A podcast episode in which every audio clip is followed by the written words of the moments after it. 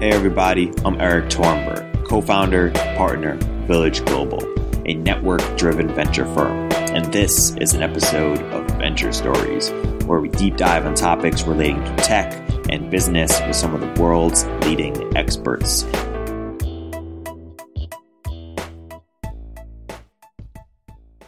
Hey everybody, welcome to another episode of Venture Stories by Village Global. Here today with Tony Shang of Decentraland and Kyle Samani and Tushar Jain of Multicoin Capital. Guys, welcome to the illustrious Village Global podcast. Hey, Eric and Tony. Super excited to be on.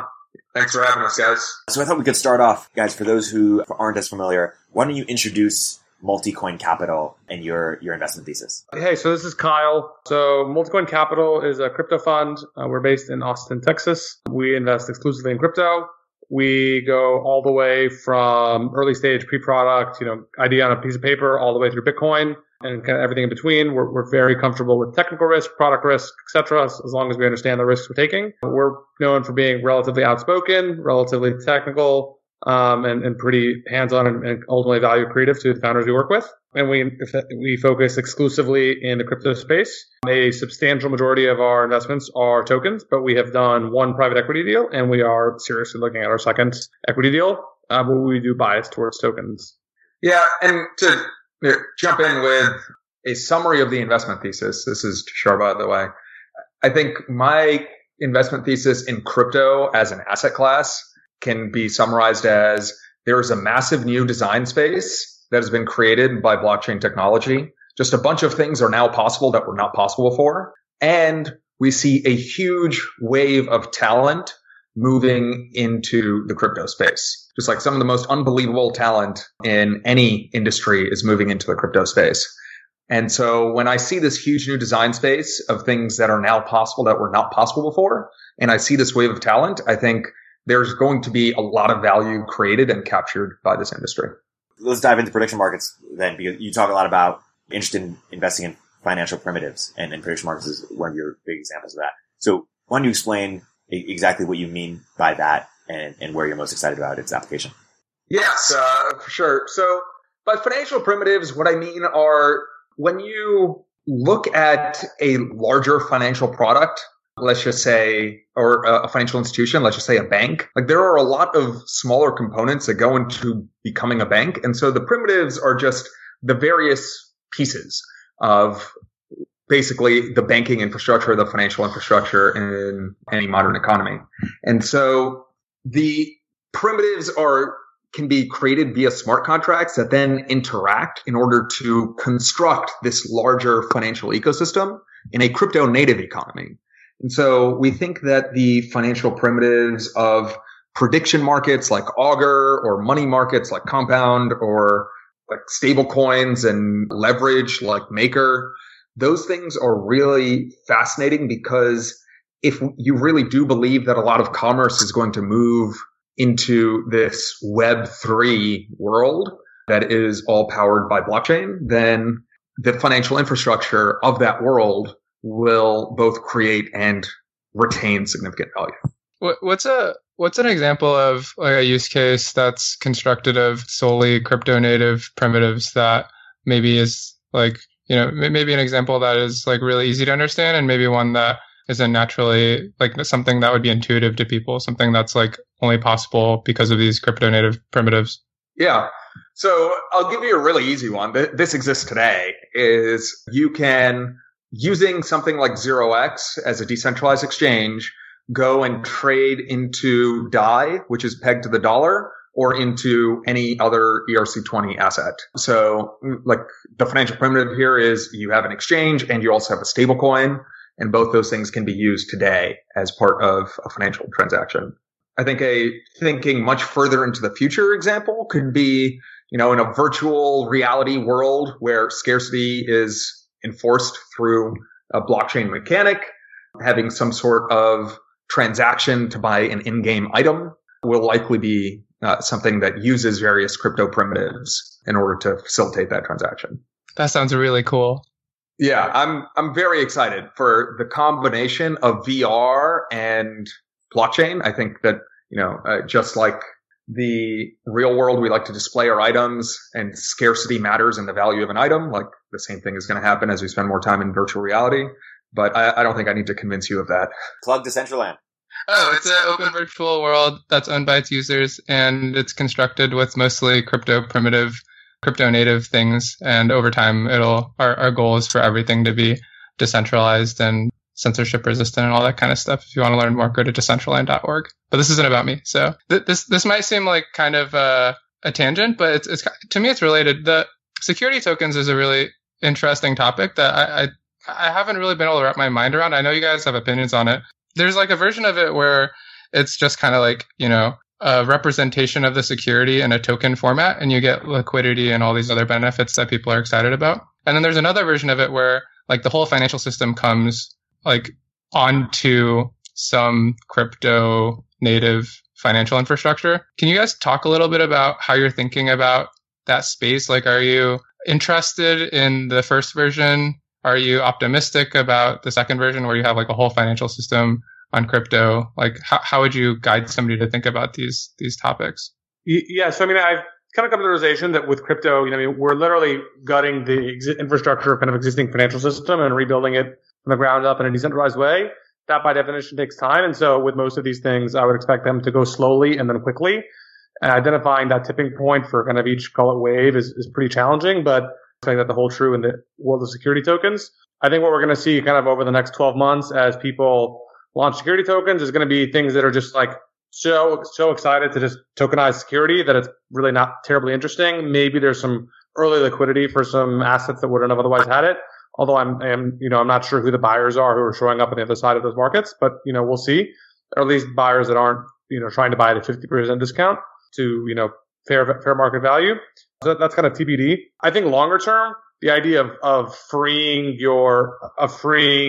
ourselves from kind of the legacy brokerage firms and prime brokers and retail brokers and the overlay exchanges of securities really unlocks a whole bunch of new things. My favorite example of this is Maker, is the ability to go levered long against your own assets. The more I think about it and kind of think about like what's like the truly self-sovereign future of the world. And I think a very pretty obvious component of that is the ability to go levered long against basically any of your own assets. And the idea of being able to do that in a very simple and easy way using something like Maker seems quite compelling. And then being able to pull that into something like Augur. Obviously, you can kind of conceptually do the same types of trades today, but it's just so fragmented across the financial ecosystem. It's so hard to understand. And the beautiful thing about tokenizing everything using a standard like ERC20 is that now all of these pieces plug and play together. And so you can just do like much more advanced. You can visualize your portfolio and understand it much better across a range of assets. And you unlock all of the basically tooling of debt, derivatives, contract for differences, you know, leverage, whatever. All these things can immediately become interoperable free, so to speak, because they're all based on something like the ERC20 standard. So that's like a decade-long process, though, for that to play out. That's going to take a long time. In the early days, it's just going to be about getting exchanges up and running, getting things regulated and done correctly. And only once that kind of achieves passes some tipping point that I think it starts to get a lot more interesting. So do you think that it's like, it starts with the path towards that like crypto native future? It's like self-sovereign financial system starts with some of these baby steps of like tokenizing existing securities and having the like legality exist off chain, meaning like, you know, you'd need a way to reverse a transaction if it was the wrong transaction, things like that. Like, it's like totally not censorship resistant crypto anarchic thinking. Do you think that's part of the like the path to that future? Or do you think they're two separate like areas that will progress independently and then like the, you know, one will become dominant and one won't? I think it's the latter in that they kind of progress independently, but also interdependently because they will all share the same infrastructure. I think that like it's a lot easier to build things and achieve the future that you want if you decide to follow the laws. Like, you know, and securities laws are pretty important laws. Like some of them feel pretty arbitrary, but like they were put in there for a reason. And like it really does help people, you know, prevent being taken advantage of. That being said, like freedom and liberty are also very important. And I think crypto enables like a good blend of both and experimentation on both. Like, a lot of innovation will happen in the regulated side of the world, which will then benefit like even the unregulated parts of crypto. Because if you build infrastructure like Maker that allows you to take out leverage against an asset that you own, and you use that against your commercial real estate equity tokens, which are completely censorable, and also like just off-chain governance, everything, that will then be useful for your crypto native use cases. And in the long run, I think that just tokenizing like shares of Apple stock and putting it on the blockchain, it will be kind of akin to PDF-ing a newspaper and putting it online in 1995 and thinking like, this is how the internet is going to change news as an industry. Like, that's ridiculous, actually. You know, like, I guess it's a good start. Like, a PDF of a newspaper online is like not a bad thing. It is better, and you like solve a lot of real problems on like, well, delivery is free now, and there's none of this like environmental impact and like wasted newspaper, etc. But like the real impact is with the internet native news system, which is like something like Twitter and Medium and like a bunch of news websites and Facebook, etc. Not PDFing a newspaper and putting it online. So I'm really excited for the new securities that will be created because of this technology. Think about things like, oh, well, if you hold shares in this asset, like you get a discount on this product, or these new types of securities, like the Binance token, right? Like, there's a weird type of security. It's not something like, you know, what people have seen before, where it's both a utility in terms of being used to pay fees on this exchange, but also has a claim on the cash flow of the exchange. Like, that's never existed before. So I'm really excited for both the existing infrastructure to be ported over to blockchain, but mostly excited about the crypto native infrastructure being created.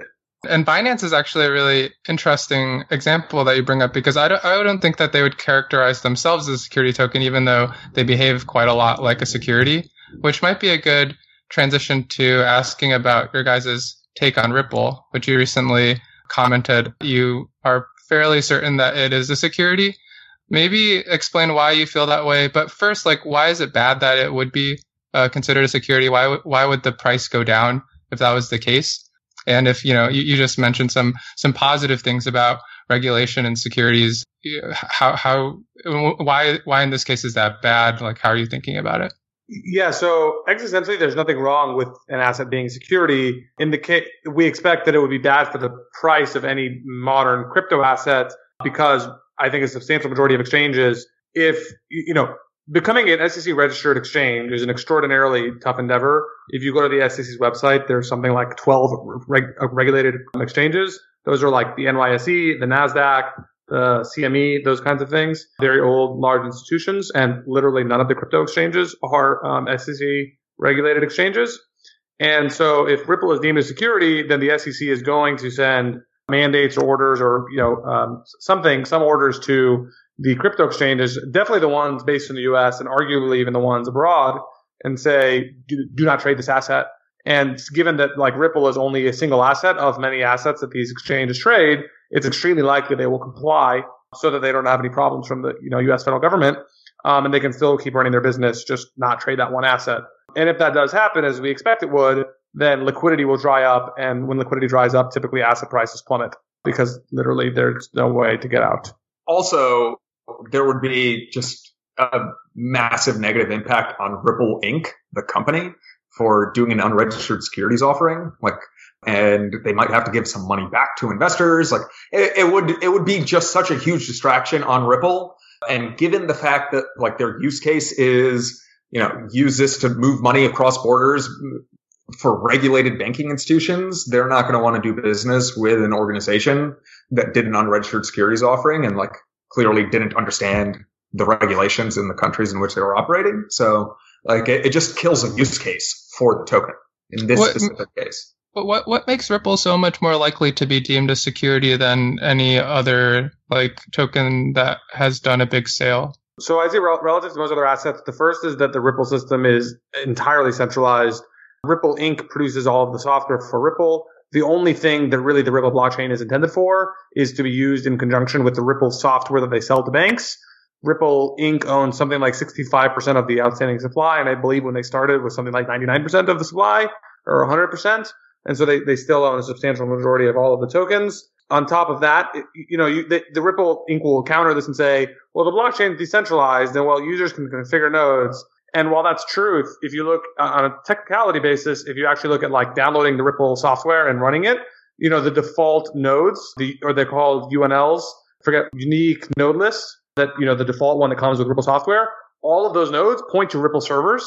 And basically, as of today, although this is not formally specified in the Ripple consensus protocol, in practice, it ends up being that whatever Ripple servers say ends up being consensus and what drives the network forward. So, you know, there's all kinds of weird technicalities that Ripple Inc. has tried to put forth, that it's a decentralized system, but that's just like utter nonsense. This thing is 100% controlled by Ripple Inc. in basically every way you can imagine. The software, the user interface to the software, the token supply, and then obviously it's an investment contract in that they are selling. They've sold hundreds of millions of dollars of tokens on the open market. So, and it's crystal clear security in our view. And just to be very clear, like, being the security is not inherently a bad thing. That's not the point here. I think that, you know, securities like are a valuable component of our financial system. It's just that in this case, for Ripple Inc. to have done an unregistered securities offering and sold, you know, securities without complying with regulation, like, just breaks the use case for Ripple, because we really don't think that banks are going to want to do business with Ripple Inc. if they are found to have violated securities laws. Let's go back to tokenized securities for a second. There seems to be sort of a heated debate about them. How would you sort of frame or characterize the debate, and where, what side are you most sympathetic towards? I mean, like, I think the debate kind of broadly is characterized maybe by Tony's post about a week ago about crypto anarchists versus incrementalists. I tend to view the world specifically for securities as more in the incrementalist view than the anarchist view, because securities are by definition a function of the state and the government. I think in the short run, let's say next 12 to 24 months, I think the implications in aggregate are not terribly interesting. There will be some interesting experiments and use cases, and like there will be some areas where there is a liquidity premium that's unlocked that did not previously exist.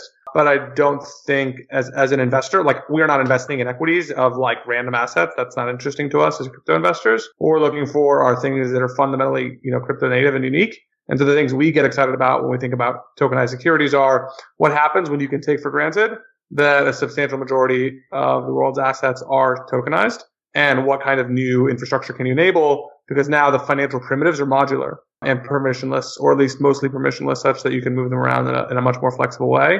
And I think that unlocks all kinds of cool new things. Yep. And you can take the proceeds from stitching those various financial primitives together to create a financial product, take those proceeds and pay them out to like an equity token. And so you can create these crypto native securities. You can create securities that are not only valuable because of like the code of laws or the justice system in the country of the issuer of the security. You can make them valuable in like the world where code is law, where like however much money this smart contract makes, like, gets paid out to this equity token.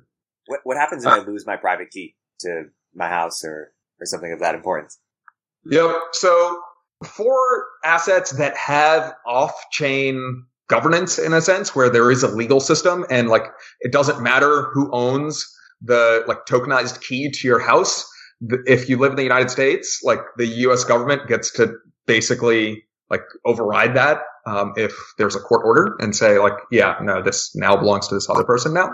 So like there, you know, having the blockchain be the system of record or like the system of truth, like it's just not going to work.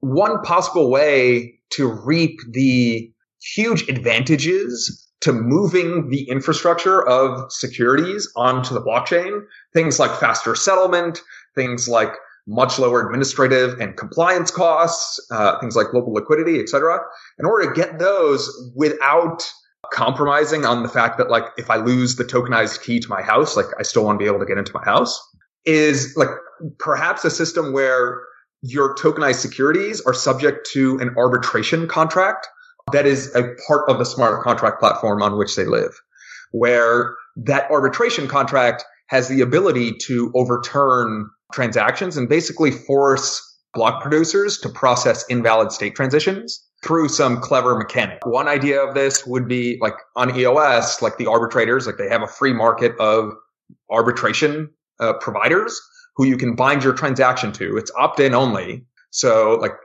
if I am selling you a security, we can choose to opt into this arbitrator or not, or I can just tie the security, like smart contract, the token itself to the arbitrator permanently. And then I can make sure that like if there is a judgment in like, you know, in a US federal court, that can be executed. And if, you know, let's say someone stole my money and like the police and like find that person and the courts actually judge that he's guilty, then like I can get my money back. But you can still get all of the benefits of the blockchain technology through this kind of arbitration system.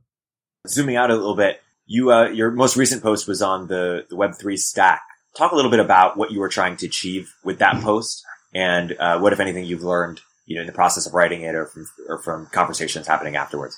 Yes, I mean, the reason I write generally is because it helps me kind of articulate my own thoughts. And in particular, with a post like the Web3 stack, which is extremely broad, like I just start writing and kind of new things come to my mind and I start building and iterating. And then I share that with my team and then they provide feedback. And then I share that with other people and they provide more feedback. And so the process of actually producing the post is extremely educational. And I've done this, you know, enough times now that I understand that in a pretty big way. So that's a general motivation for writing. And with this post in particular, my goal was just kind of, you know, people always talk about the Web3 stack. I talk to entrepreneurs almost every day who are always excited about the future of Web3 and building on Web3 technologies. And one day, about a month ago, it just kind of occurred to me. I was like, you know, everyone keeps talking about this thing. Like, what the hell is it? And I like Googled like for diagrams of the Web3 stack, and I really didn't find any. And so I said, okay, well, this seems kind of silly. If we're all talking about building out this massive new stack that's going to power the future of the internet and the future of finance, it seems like there should be a decent visualization of it. So I went ahead and I sat down and I made in PowerPoints, and that was kind of my first sketch tool, and made a very ugly version. And then eventually kind of iterated on that, made it pretty. And that kind of ultimately resulted in the post. As I started writing it then, you know, I kind of dove into what I considered like, primarily the core stack. All of the optional components on the right side of that diagram, it was going to be way too much to dive into each of those, and so I figured I would kind of just focus on the core stack and the kind of key enablers. Why do you think so much? Given all of the boxes in that diagram, and there are lots of boxes, why do you think there has been so much focus on like consensus out of all of them? And do you guys believe that that's the rational allocation of capital and energy? And do you think value will accrue there? Like, how would you think about, you know, investing up and down the stack, which I know that you guys have done? Yeah. So we had this hypothesis, I think, before we bothered to make the diagram. And it became, I think, much more clear as a result of making it that we believe in the long run, the consensus layer is probably the most important layer of the stack and will ultimately drive what accrues value. The reason is like, if you look at just the name, it's consensus, but specifically it's social consensus. And what is money? Well, money is fundamentally the social consensus phenomena. And so I think it's just kind of partly stated in the name there. If you look at kind of the history of how this stuff all played out, the real breakthrough of Bitcoin, right, was that wasn't cryptography really. It wasn't economics. I mean, it was really figuring out a way to do distributed, distrustful global consensus on a single canonical state of ledger. And consensus was the real breakthrough there. And that's what then has caused this kind of wave of innovation thereafter. I don't really hear people framing the discussion around consensus in that light. They typically are just focused on how do we make consensus better? How do we, you know, make Pareto improvements to, break the Pareto frontier in making improvements to consensus? But I suspect in the long run that that's probably going to be the defining layer. The other kind of flip side of that is consensus is fundamentally mutually exclusive. You can't have ASIC proof of work and you can't have proof of stake. I know there are some weird things like the Casper overlay, but like that's just a single new model. My point is you can't have delegated proof of stake and Definity Threshold Relay. Those cannot coexist in one system. You have to pick. So I expect, you know, and given the trade-off between decentralization, scalability, and safety, I expect there's ultimately going to be kind of an optimal solution that really solves all of our kind of global state problems. So that's where we naturally gravitate. I'll say the converse to all of this is if you look at the other layers of the stack, I have very low, if any, conviction about any of them becoming the kind of defining layer. And so believing that the consensus layer is the most probable is not saying anything with a very high probability other than saying it's somewhat larger than zero. There's been tons of projects trying to innovate at the consensus layer. Do you feel like that's going to continue to happen? Or do you think the trade-off space will be sufficiently explored in some like reasonable time frame and we'll have, you know, like a few archetypes that people are experimenting with, but largely the trade-offs are like well-defined? I mean, typically in systems, you typically start innovate at the bottom of the stack and move up because the things at the top rely on the things at the bottom. So I suspect the next 2 to 4 years is going to be a lot of focus on consensus, and then things will move up the stack from there. Obviously, there's already people playing with all the layer 2 things, and those will continue to iterate. But for now, I rationally think that people should be running every experiment possible at the consensus layer. Yeah, and then like the next levels of optimization will be, you know, things like optimizing the VM and optimizing just programming tools that developers can use to actually create various dApps or smart contracts and various libraries, and just the innovation will keep on moving farther up that stack, and eventually it will be as mature as, you know, like a web app today. Well, we don't re-innovate on how TCP/IP works anymore. Are there certain layers of the stack that you think are underserved right now in a way that you think people should be focusing on it right now? So, I mean, the biggest problem in crypto today is scalability. The second biggest problem probably is privacy. And then the third is, like, you can call it just kind of like friction around the whole ecosystem. You know, Vitalik has a tweet, and I referenced it in that post about kind of the 5 ways you can scale blockchains. I think there's a 6th, which he leaves off the list. But those 5 going to boil down to basically lots of little chains. You can have big blocks. You can have layer 2. You can have kind of compressed data on chain, and you can have sharding. Those are the 5 Vitalik mentions. And then I think the 6th one is, I think there are ways to have Pareto, break the Pareto frontier and improvements in consensus. Vitalik, I think, seems to disagree with that view. But those are basically kind of the fundamental ways to scale these things. If you look at those 6 kind of elements, there are a lot of people working on all of them. Of those, in my view, the most important are probably consensus and then compressing on-chain data. And, like, you know, the kind of most high-profile example of that being discussed today is Schnorr signatures for Bitcoin, which, you know, it's expected they'll add about a 25% capacity improvement to Bitcoin. I think that's not that terribly interesting. What I think is much more interesting when you talk about compressing data on-chain is the use of zero-knowledge proofs to enable massively scalable chains. Coda protocol is kind of the first one that's implementing this in a meaningful way. And I expect over the next few years, as zero-knowledge proofs become more mature, digestible, and understandable by us lay people, that we'll see a lot more experimentation there, and that I expect with very high conviction that in the long run, zero-knowledge proofs will be an integral component in every major chain. Enormous scalability improvements. For those that are listening that don't know what zero-knowledge proofs are, could you define it and kind of explain how they could be used to compress information? Yeah, so the most simple example of zero-knowledge proof is using your private key in Bitcoin or Ethereum to sign a transaction, right? The whole kind of coin of these public systems is you've got a public key, and the only one who can produce a valid signature to your public key is whoever owns the private key. By definition, whenever you sign something with your private key, the person verifying your signature cannot see your private key. So that is a zero-knowledge proof. That's public key cryptography. That's been around since either late 70s or early 80s. So when I use the term zero-knowledge proof, I'm referring to something substantially more sophisticated than that, although the most kind of primitive forms of zero-knowledge proofs have been around for 30 years now. What I'm referring to more specifically is kind of what is in Zcash, and this is a zero-knowledge proof system called SNARKs, and then there's a kind of a newer zero-knowledge proof model called STARKs that has some very interesting characteristics to it, and there's another one that's also fairly new called bulletproofs. The amazing things about these 3 systems is that with these 3 systems, I, as a computer, I can run any arbitrarily complex computation on any input I choose, and I can, you know, generate that the result of that computation. I can share the result with you, and I can generate a proof demonstrating that I ran that computation correctly, meaning like per the function stated, without revealing the inputs. And what's amazing about that is, and you can do this for any arbitrarily complex computation. We think this is going to have all kinds of profound impacts for trustless computing. The first real manifestation of this today is Zcash, basically, with private transactions. You can kind of, the next logical step from there, of course, is not just private sending of money, but private smart contracts. And we expect that will happen, you know, in the relatively near-ish future. If you go kind of a few steps further with zero-knowledge proofs, you can nest them recursively. And basically the idea is being that the verifier is anyone who wants to verify the kind of end of the chain. And so the idea can be basically if you have a zero-knowledge proof of the last block stating that last block was valid, you have a state transition for the next block and a zero-knowledge proof for the kind of the head of the chain. Basically, with those 3 things, any computer anywhere in the world can verify the validity of a chain. And so the idea with this kind of by nesting zero-knowledge proofs is that you can enable the blockchains to be massively more scalable because the amount of data that any validating node needs to download is on the order of a megabyte or maybe 2. as opposed to something that grows with every single block, which is kind of what we currently have. And in this system, in this view of the future, we should be able to scale blockchains to, I think, many orders of magnitude without even making changes to consensus.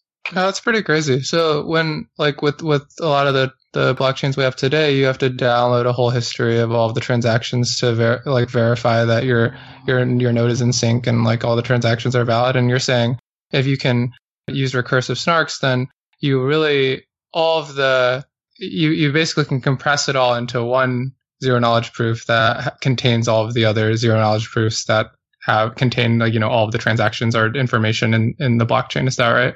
That's correct. Yes. Simplification, but correct. Zooming out a little bit, I want to play a game. We're going to call it Request for Products Crypto Edition, or projects rather. Let's say we are, sitting in front of dozens of entrepreneurs and engineers who are very talented and looking for things to build in the space. And I'll say sort of a subdomain within the space. And I want to hear you guys say where you want to see people innovate. How about privacy? I actually have a very pointed view on this one, which is I want to see a chain that uses STARKs for off-chain private smart contracts, and then can embed STARKs into a recursive kind of compressed proof that submits on chain, and then the chain itself is using recursive STARKs to extend the tip of the chain. In my view, that's kind of the ultimate layering of zero knowledge proofs, and it gives you all the benefits of massively scalable chains, ultimate privacy, and ultimate off-chain computation. This is super advanced stuff, and this is pretty out in the it's pretty out there, but I've been talking with a bunch of people about it, and we think it's theoretically possible. And then more tangibly usable privacy. So like Sapling is coming out for Zcash in a couple months. It's a major, major upgrade to Zcash. It will make shielded transactions usable. I would very, very, very much like to see people make iOS wallets, Android wallets, Linux, Mac, right? Hardware wallet support. We need to actually make shielded transactions usable. For all practical purposes today on Zcash, shielded transactions are not usable. Yeah, the topics I was going to say next were stablecoins and scalability, but I sort of like to just broaden it a little bit to what spaces do you guys want to see people innovating on, and in what capacity beyond what we've just spoken about? Yeah, I actually think stablecoins is a fascinating one of those.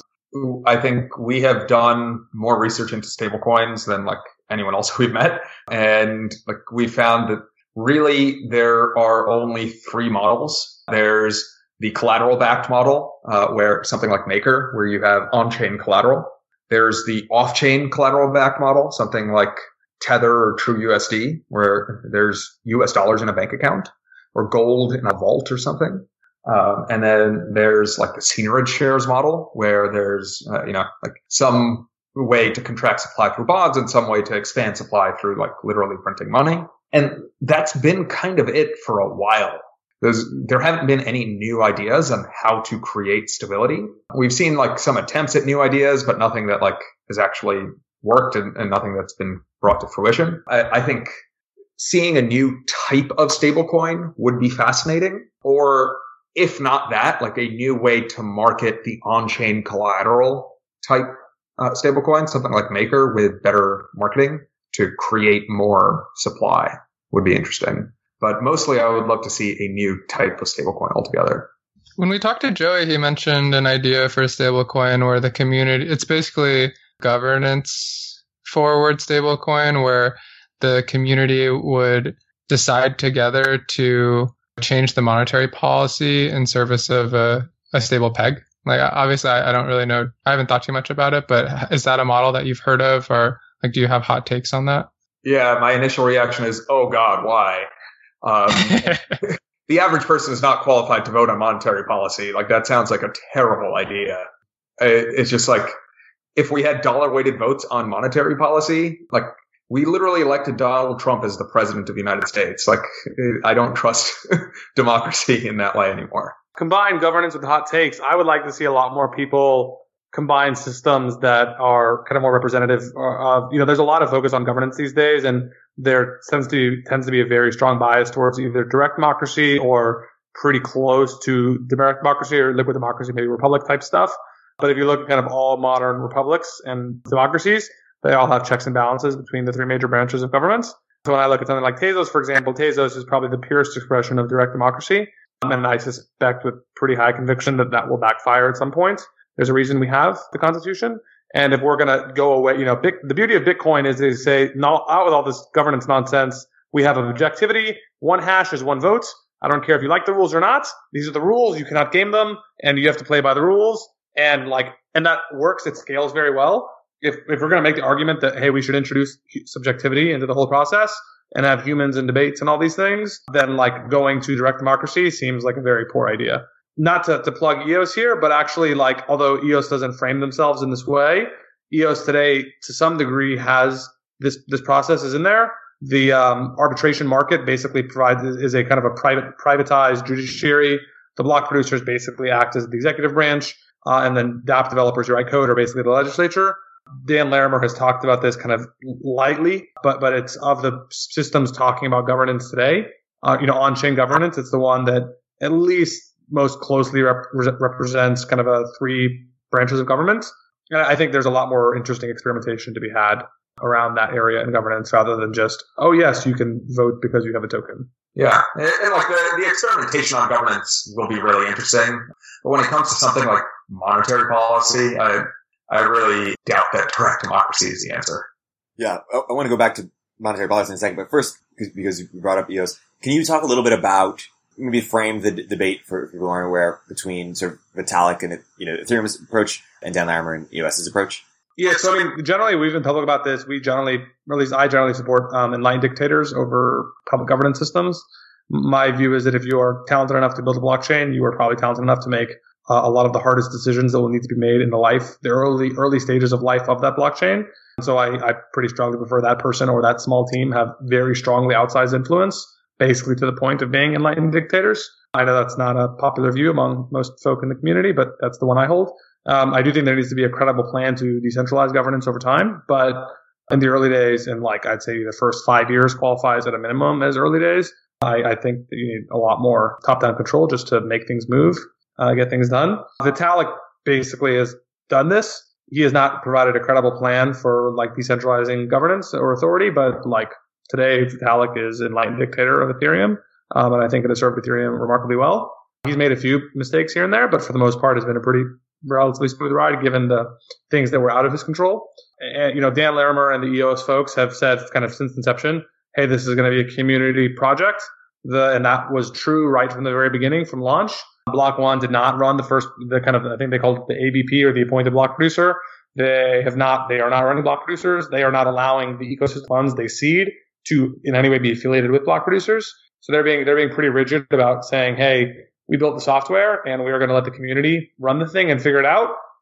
It's a very aggressive experiment and we will see what happens.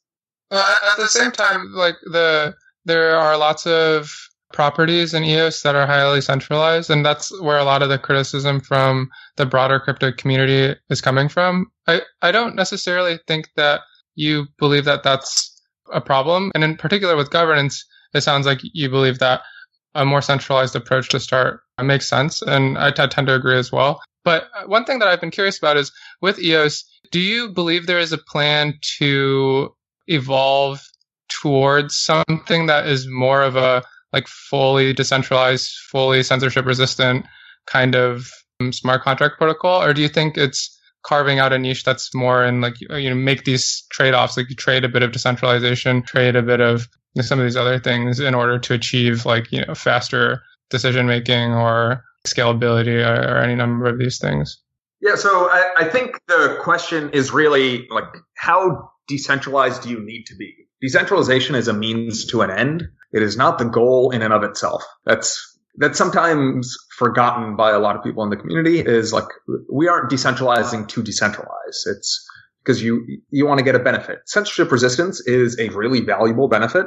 And I think that there are multiple ways to accomplish censorship resistance. You do not need to be decentralized. Everyone's running their own full node level of decentralization in order to provide an adequate level of censorship resistance and we actually published a paper about this. It is on our web. It's on our blog. It's in response to Spencer Bogart from Blockchain Capital's paper about delegated proof of stake and platform-grade censorship resistance.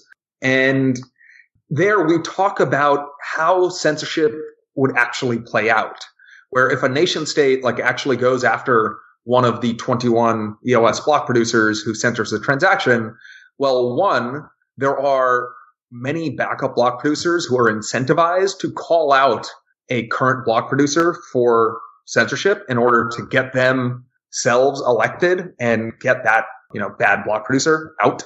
And, you know, if you're elected, you make more money. So like that's part of the security model here. And having a bunch of backup block producers available means that as soon as censorship is detected by the network, then the block producer who censored a transaction gets voted out. So like, is that decentralized enough to provide adequate censorship resistance? Like maybe I think that there's a real chance that it is. Will we find out until there's a real test? No. I mean, we can theorize all day, but until there's empirical evidence, like it's all just theory.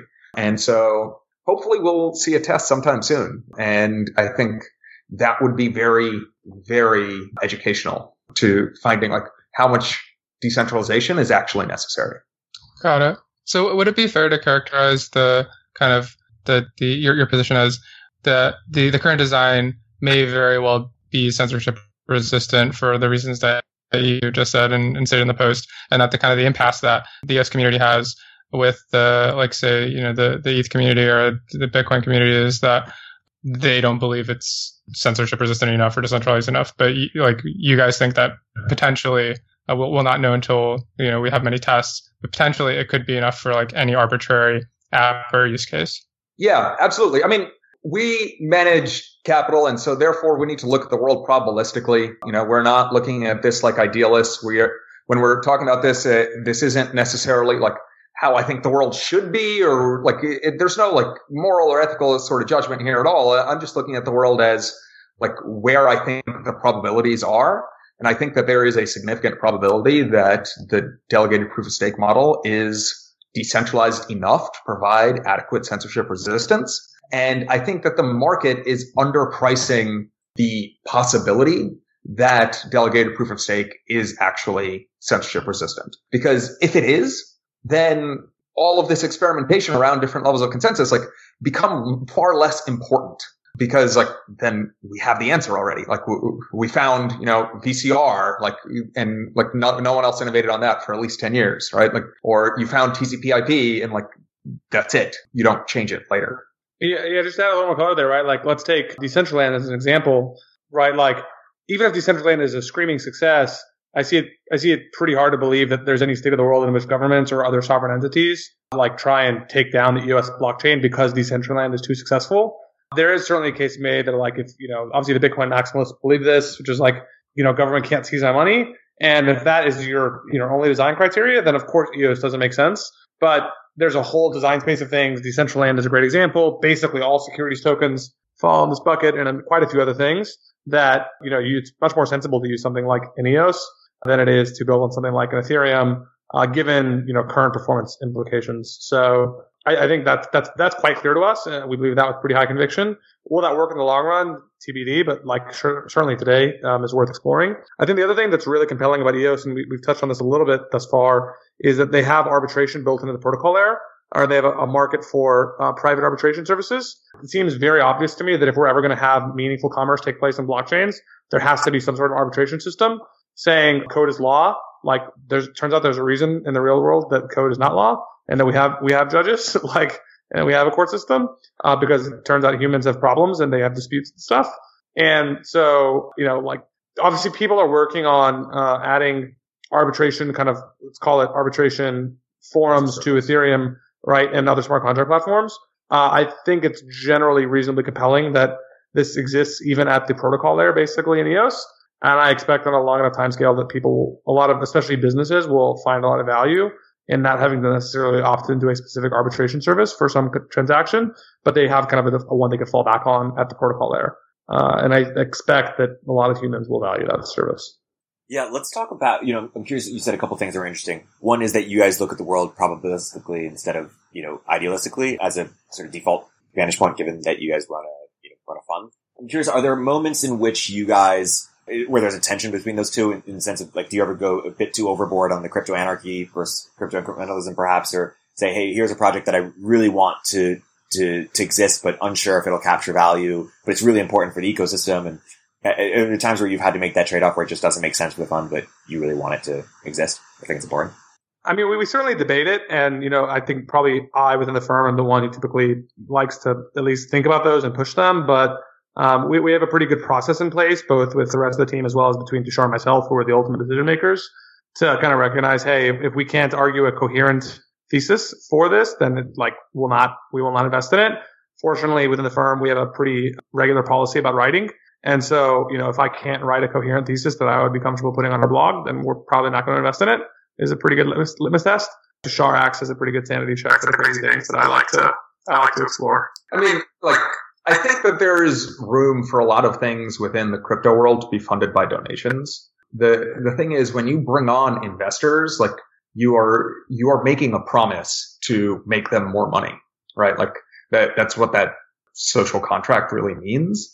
And yeah, I don't care if they're utility tokens or security tokens or whatever they are. Like, if you're selling it to investors, if you're selling your tokens to a hedge fund, like, you are making an implicit promise to go and make them more money. And so, and like, same thing for us. Like, when we go and raise capital from limited partners, like, we are doing that because we are promising to be fiduciaries and make them more money. So like, I think that there's a lot more room for donations to fund public goods in the crypto world. And personally, like, I have donated to several of these and like, and happy to donate to more.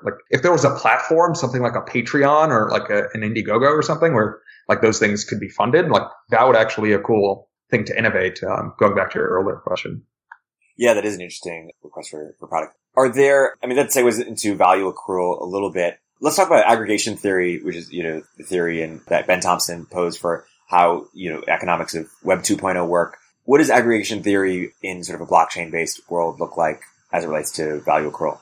Oh, it's like taken to the extreme because like all of the tech is open source and like all the networks are permissionless, which means you can bootstrap liquidity on your network, on your competitor's network.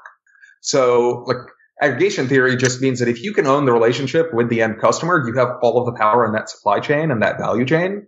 And I think that in crypto, that is absolutely the case. Think about it this way. I'll give you an example. The Brave browser, which is powered by, or like with the basic attention token, is like the crypto token that goes along with it. They recently just announced Tor support, and they're running Tor nodes. And like Tor is an interesting, you know, platform. Right now, it's like basically altruistic. You know, you only run a Tor node because you want to help provide privacy to the Tor network. However, there is a protocol out there that actually raised a pretty significant round recently called Orchid that's building Tor with a token. So you can incentivize creating this like effectively global VPN in a sense, or like just helping enforce privacy globally. But now that Brave has added Tor support and like will likely go and just take Orchid's tech once it comes out and is released as an open source product, and incorporates it into the Brave browser that already has like 3 or 5 million daily active users, some like actually significant user number, then like they just totally, you know, wrecked the whole Orchid business model entirely. And that network's gone because you can take their tech and supply it to your customers. And it is literally the same exact product. I mean, look at what like, you know, Instagram did to Snapchat when they copied stories. Like no one uses Snapchat anymore. Now take that to the extreme. Imagine if they had been able to just copy the code effectively. And it's not, you know, command C, command V trivial, but it's easier than if the code was closed source. And so like this just means that owning the end user relationship is everything in capturing value in crypto. Do you think the nature of owning the end user changes if we move more towards an internet that's built on top of crypto? Because in Web2 aggregation theory, Ben Thompson talks a lot about how these apps like Facebook and Google build data moats to deliver these magical experiences to users, to keep them coming back so that relationship is very sticky and they're able to build that, like, you know, huge number of users that they have a direct interface with. Do you see that changing at all when, you know, maybe the interfaces don't actually capture that data? That data is like self-sovereign and it's like the user owns it. Like, how do you see that all playing out? Yeah, so I think that the barriers come down quite a bit. Basically, as you said, all the kind of modern Web 2 kind of web monopolies are all based on, you know, really owning the back end or owning the user's data. And so as a result of having that lock-in, then the front end is kind of whatever. But the front end is just a portal to the back end. Well, here we're really inverting the model. We're saying if the back end is open, anyone can immediately take the back end that already exists, and you're competing purely at the front end. That generally provides much less lock-in, which ultimately, creates a more competitive market to innovate for consumers. So for consumers, that's a great thing. Also, they'll have self-sovereign control of their data, which is also a good thing. It's going to make it, I think, extremely hard to develop monopolies, because I don't think there will be, in most instances, a way to develop meaningful network effects when you're competing on the front end for an open back end. So if I were to combine kind of the things that you were saying, Tushar, with what you just said, Kyle, the aggregating, the relationship with the user is still going to be critical for all of these projects in the crypto space, but the competition for those users will be more fierce, like fewer ways to build network effects, lower barriers, and maybe like less of a extreme power law distribution where there are a few really big winners. I'm kind of building on this. Correct me if this isn't what you guys mean. And more like, maybe more a world where that can support more competitors at that layer. Yeah, I believe that will be true. And specifically, it'll allow for a lot more competition, specifically at the algorithmic layer. So, if you've got the underlying data, then basically you've got kind of two layers on top of that. You've got all the algorithms, and then you've got the visual, the UI. I suspect that for the most part, we are kind of at the pretty much far end of what we're going to accomplish with kind of modern web design, given we have a two-dimensional space we're working with. AR kind of creates some weird new opportunities there, but within kind of a two-dimensional playing field, for the most part, I think our UX is pretty close to as good as it's going to get. With algorithms, though, right? Like, if you think about it, you could have all of your data at Facebook and have people who kind of create different algorithms on top of that. So one is more news-oriented, one's more focused on showing me pictures of my dogs or friends' dogs, one's more focused on showing me videos of awesome, like, people are awesome videos or whatever. Like, and you can opt into the algorithm of your choice. Like, there's just a massive amount of experimentation that can happen when you decouple data from the algorithm. Yeah, I see where you're going with that, but like, I think the world where that exists is just one where the aggregation point isn't the front end. Like, we're just so used to in the Web2 world where the aggregation point has been the front end. It's been Google.com or the Google search bar, or it's been Facebook, or it's been Airbnb or whatever, right? Like, that's the aggregation point, is where the customer logs in. With crypto, where you have like the ability to have a open source backend and anyone can build a front end to it, I think you've just moved the aggregation point to that backend, where like in the social media example that you're giving, where anyone can publish this data into this like pool of social media like content that then anyone can build a front end for, and you can use any front end that you want with any algorithm that you want.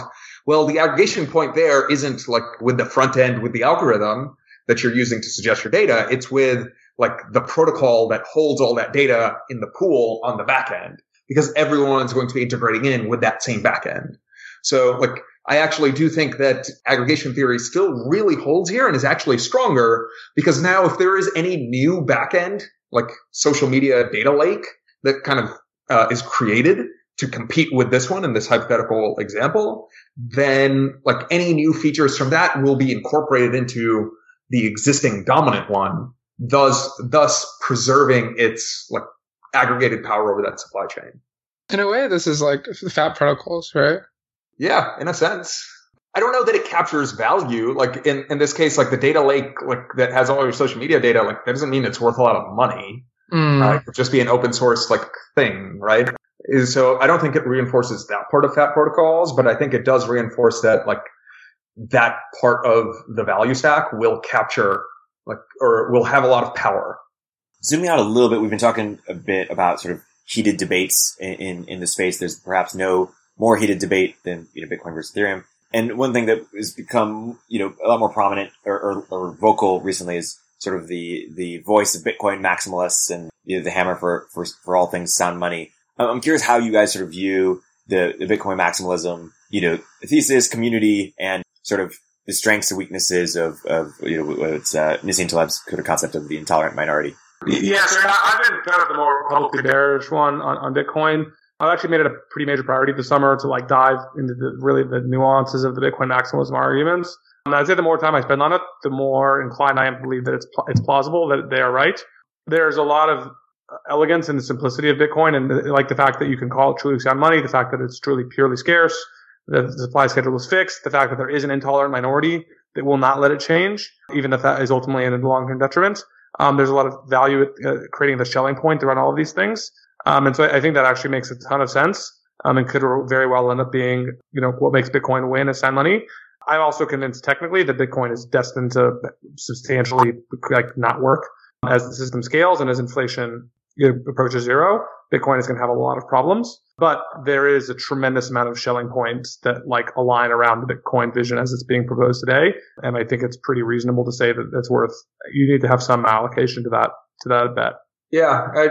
I mean, I am a fan of Bitcoin. I think that Bitcoin has a real value proposition. I'm not a fan of Bitcoin maximalism. I'm not a fan of maximalism in any case. Like I said, I look at the world probabilistically. Maximalism just it seems like you're forcing irrationality upon yourself in order to make a point. And that just that's not how my brain works. That's not how I think. I can't convince myself of an irrational point of view just because it's what I want to believe, and believing that something is absolutely certain just seems completely irrational to me. There's no such thing as an absolute probability. So I think that being a maximalist will also just force people into echo chambers, which is not necessarily the healthiest place for your mind to be. And I also think that it closes you off from innovation. It closes you off from having an open mind. So while I think Bitcoin is valuable, I think Bitcoin maximalism, it is not actually valuable. And I don't agree with that movement. Zooming out a little bit, let's talk about sort of where we started with, Multicoin Capital and the landscape of hedge funds. First off, how do you guys think about when you talk internally about the future of Multicoin Capital, sort of the ultimate vision for it? I mean, I'll say so. I don't think we're in a position to talk about all the specific details other than we think this market's absolutely enormous. There's going to be opportunities to deploy capital in all kinds of different strategies, private markets, public markets, and everything in between. And we're building out a large distributed firm with a lot of different strengths that can ultimately capitalize on all of the above. We have 13 or 14 employees today. If I had unlimited operating budget, I would have over 50 employees, which for an investment firm, that's very unusual. But we see there's an opportunity to just do all kinds of amazing things across geographies, across early versus late stage, and across different types of strategies. And we're going to build a firm to ultimately kind of do all of the above. But we're going to go one step at a time. What are some questions that you guys are trying to answer yourselves right now? What are some unknowns that you're trying to suss out? I mean, we've touched on this before, but how is governance going to really work in these systems? We're only just starting to see how that's going to work in EOS, and there's only been really a handful of little tests here and there. Tezos is launching here pretty soon. Tezos is placing even a much stronger emphasis on kind of community engagement. I think that's going to be fascinating to kind of see how that plays out. I'm really curious. I'm reasonably sure that in the long run, purely objective Bitcoin is going to have problems because it's going to create kind of a system that's suboptimal for everybody. Where can we create a solution that is at least mildly subjective that is ultimately better for everyone? The kind of Moloch in me says no, and the kind of pessimist in me says no, but the optimist in me believes that it's doable. And so kind of figuring out how to do governance to make that work is, I think, one of the most interesting large open questions. Yeah. I've been trying to answer some questions around TCRs and do TCRs at token curated registries really work, and do the economic models there really work? It sounds quite compelling at first glance. However, doing deeper research found, several things that are just unanswered questions. So, that's a major topic of research and just an area where I'm asking lots of questions right now. Awesome. Thank you guys so much for coming on the Village Global podcast. Listeners should check out all of the great writing on multicoin.capital and also follow Kyle and Tushar on Twitter. Thank you guys so much for coming on the podcast. Thanks, Eric. Thanks, Tony. Thanks. Appreciate it. Thanks for having us. This was a blast.